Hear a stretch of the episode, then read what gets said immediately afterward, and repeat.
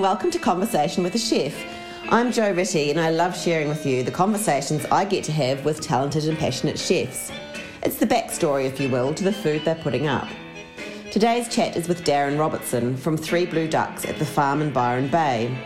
When I rang Darren, he was sitting out the back of the restaurant by the bins on a break before lunch service. A good reminder that being a celebrity chef is not all beer and skittles, and you don't get to be as well loved as Darren is without doing the hard yards and putting in the time. He's a busy man. Co owner of the Three Blue Ducks group with venues in Byron, Bronte, Rosebery, and Brisbane, as well as Lacura in Byron and Rocker in Bondi, Darren has also co authored two cookbooks, appears regularly on cooking shows and events, and he has a lovely little family. I watched a couple of videos on Instagram before we chatted, and his love for what he does is palpable. Whether it's demonstrating baking a strawberry and almond tart with fennel jam, or appearing in an ad with Kylie Minogue. In April, Darren will be cooking with Will Meyrick, who I spoke to last week, at the Tasting Australia Airlines event, which is part of Tasting Australia presented by RAA Travel. Hi Darren, how are you? Hey Joe, how you going? Good, thank you. Thanks for calling me back. That's all right. Sorry for the delay. Oh no, no worries. Where are you today?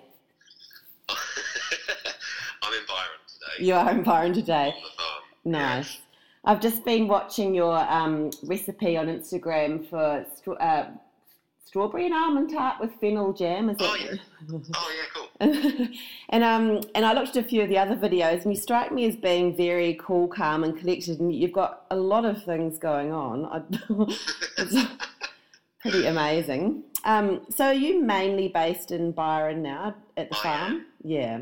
Yes. Yeah. Nice. So we've got we've got a few restaurants, but um, you know, there's six of us in the Ducks and three of us chefs, so we yeah. kind of divvy up the restaurant. So I I predominantly oversee Byron. Yeah. yeah. But I'm on the road a fair bit. I travel a lot and do all sorts of stuff. But uh, yeah, Byron's home now. Yeah, nice.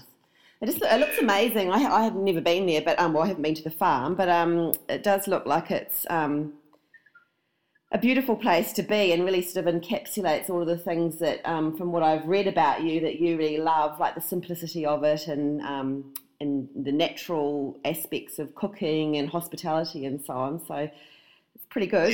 Yeah.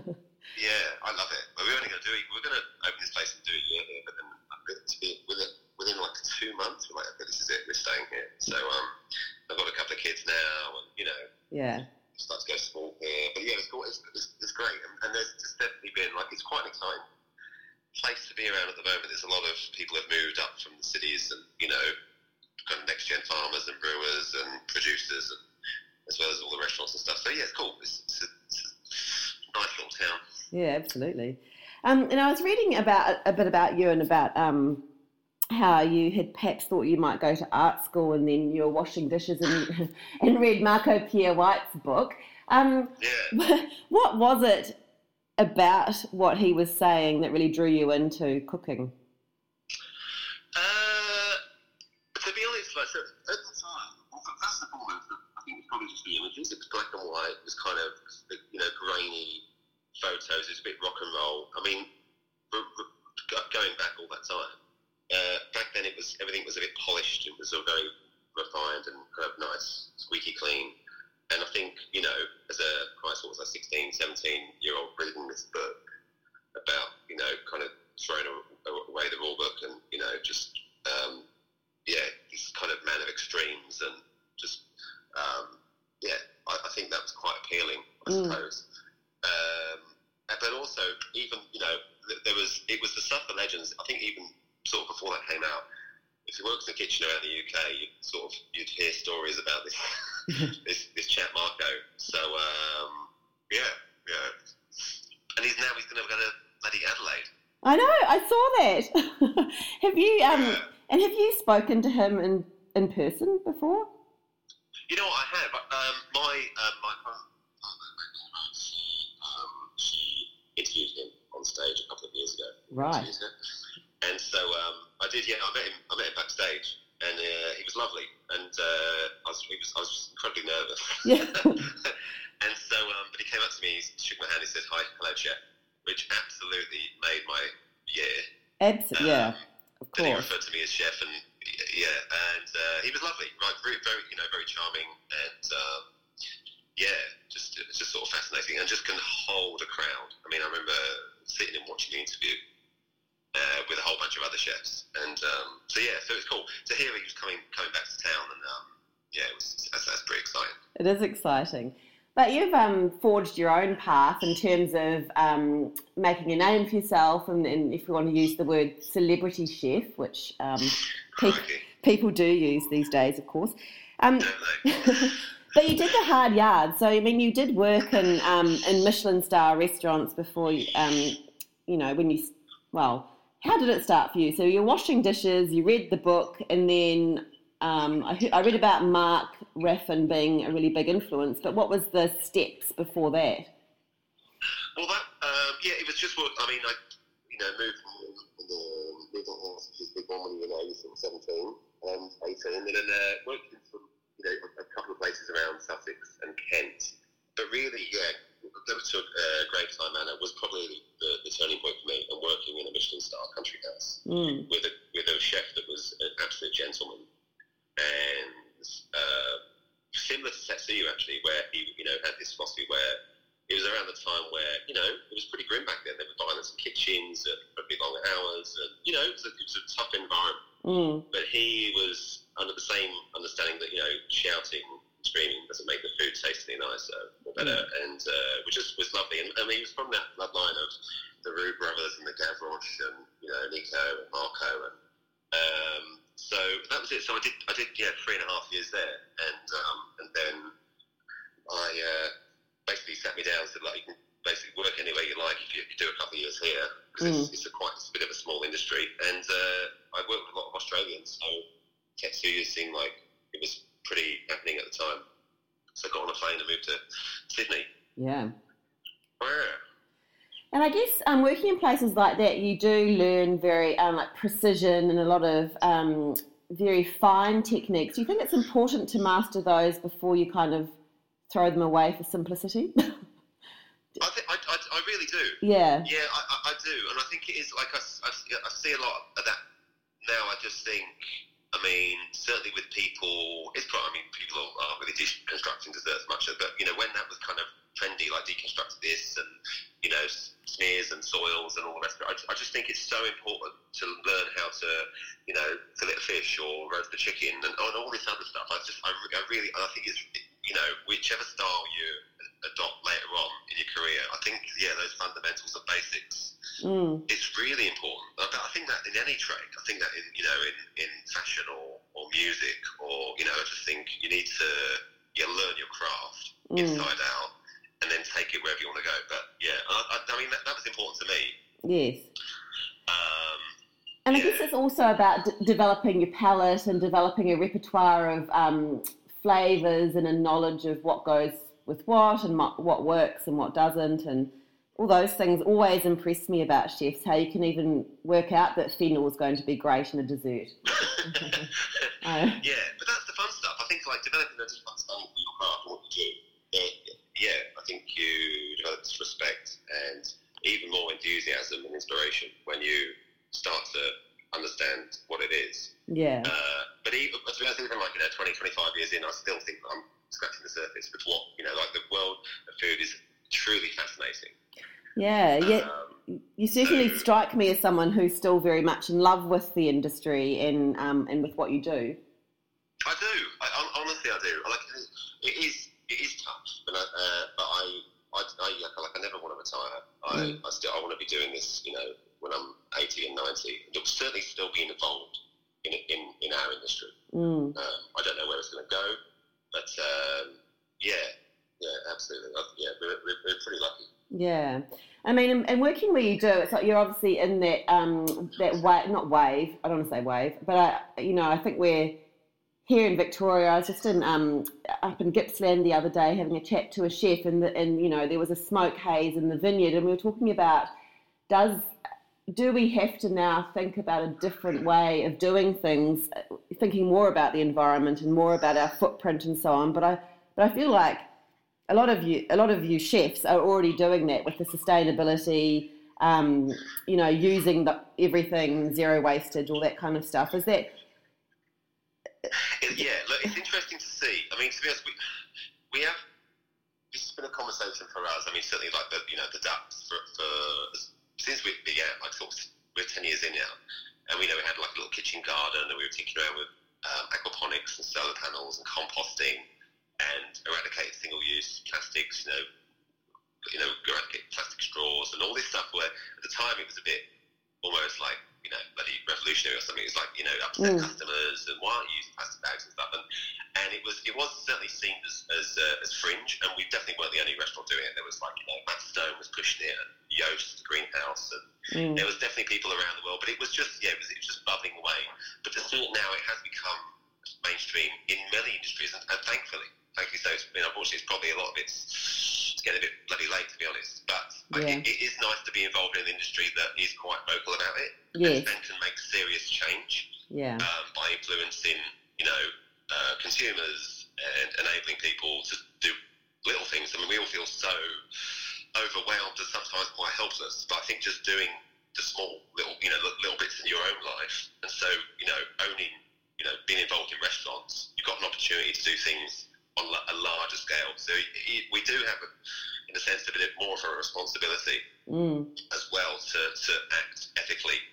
Um, mm. Um, so, but I, but I find, I find it really interesting, and it's, it's, a, it's a huge source of motivation in, in running the, the, business to see what changes you can make. And, and to be honest, a lot of them then start becoming profitable. Like if you do things that make sense and use, I know, like the whole ingredient and minimise waste and come up with little ideas to you know, um, utilise your byproducts. At the start, it seems a bit hard basket and quite sometimes a bit costly, but in time, you go, oh, actually, actually making a saving here, and you know, it, it, it becomes financially sustainable as well as the right thing to do with regards to you know looking after the land, the people, and the animals and stuff. Yeah. So it's great to see it snowball now, and a lot more, um, you know, a lot more industries get on board, and it's yeah, it, it, that, that's really exciting. And I think you know, unfortunately, it's got it's come to a, a place where the bloody country has to burn to the ground before many people take true action. Yeah. But, and that's really sad, but like, a, a, lot of good will come out of this. Like, a lot, of, you know, it, it becomes even more of a, a conversation. And, like, it's, shit's getting real. Like, you know, it, it really is. Mm. Um, yeah.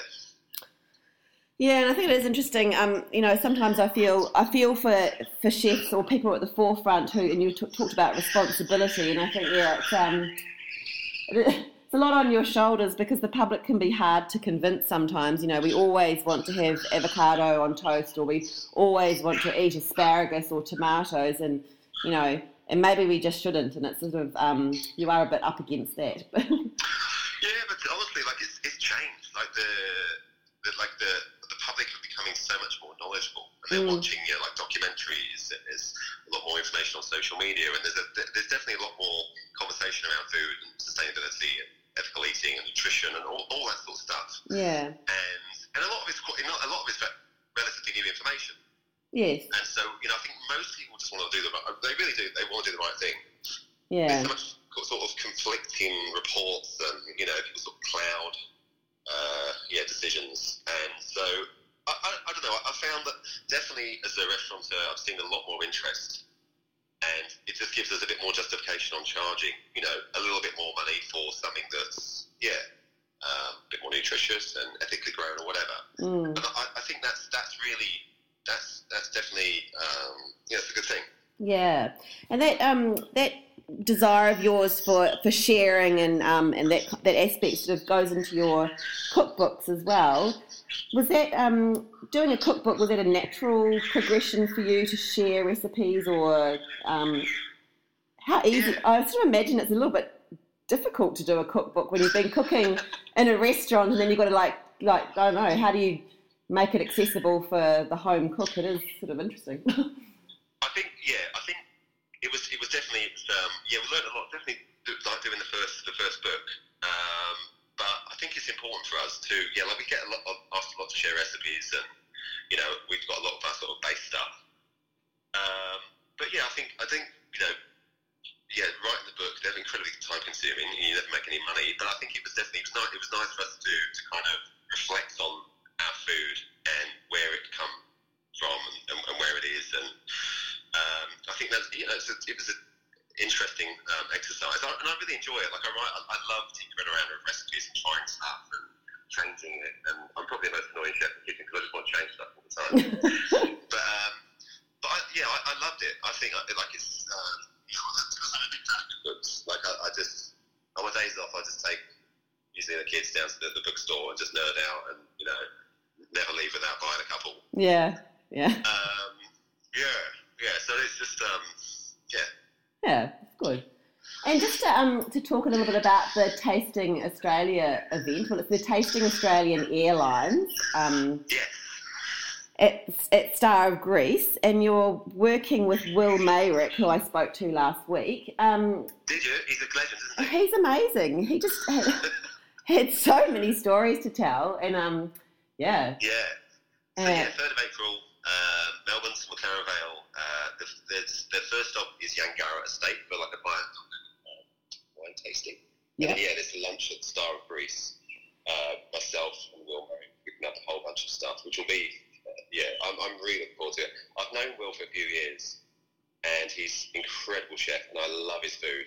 yeah, so right. um, I'm kind of uh, racking my brains of what to cook to try and impress him as well the guests. um, Yeah. And then yeah, we're gonna have a lunch, and then I think um, we sort of leave the lunch and kind of um, walk onto the beach, and there's like a DJ and local um, tastings, and it'll be uh, like an amazing, amazing event. Yeah. So, uh, so that's we're doing that on the third, on the eighth. I'm cooking with um, Emma McCaskill, who I used to cook with at Tetsuyas back in the day as well, and it's so good to see her just coming to her own now. Like she was incredibly talented Yeah, even when she was there, and just to see what she's achieved is pretty amazing. So going to do that with Maggie and Seth Baines, um, which will be cool at the uh, the glass house. So that's yeah. I've got I've got the Saturday people coming down. A lot of my chefs are going to come down just to sort of be around the event. We were there last year. I brought down the family, and it was one of the most enjoyable weeks. Like it was yeah, it, it was it was pretty cool. yeah. So, uh, Certainly sounds like um, an amazing time, and um, and a great, an amazing, and like a really impressive array of people, um, including you. And I think, do you think you would have ever imagined because Australia's really adopted you as as one of their own? I, I say one of their own. I, I, I do live in, I do live here, but I'm a I'm a Kiwi originally, so I still say one of so one of Australia's own. And um, and I, and you were even on that Australia ad to the UK. That would have been pretty amazing for your Yeah, family to. Honestly, I, I, I still pinch myself. I really do. I mean, my, mum- like my mum came uh, for Christmas, and um, you know she was always keeping little clippings and bits and pieces back home. And she saw when she saw the Kylie ad, like yeah, that was just yeah, it's pretty special for her. but um, It look, looked it's, it's, yeah. it looked like a lot of fun to make, but I'm sure it wasn't quite as easy as that. But you all did look like you were having a good time with Kylie serving beers and doing whatever she was doing. Yeah, it's, it's hilarious. Like the stuff we, we get to do is yeah, it, it's um, it is a lot of fun. Yeah. And to be involved with that was yeah, this, that's a, a bit of an honour to see who else was involved. Um, so yeah, it's um, yeah, it's, it's all good yeah, I'm just we're, we're just lucky. We're lucky to get to do what we do, travel around, you know, Australia, cooking up on beaches and forests, but other restaurants, and Yeah. get to meet our heroes. Like it's uh, yeah. It's a good pretty life. Yeah. Um, yeah, it's not all glitz and glamour though. oh no, look, I'm sure. I'm, I'm sure. it's pretty hot in that kitchen. I'm just sat outside next to the bins. oh, all right. I see. Yeah, very glamorous. just getting ready for lunch. Yeah. Well, I better let you go and get ready for lunch. But thank you so much for your time, Darren, and your generosity in sharing what you've shared. So, um, and all the best for the event in April. Yeah, uh, might see you down there. Yeah. Right, thanks for the chat. Okay. Thanks. Bye. See you, Joe. Bye.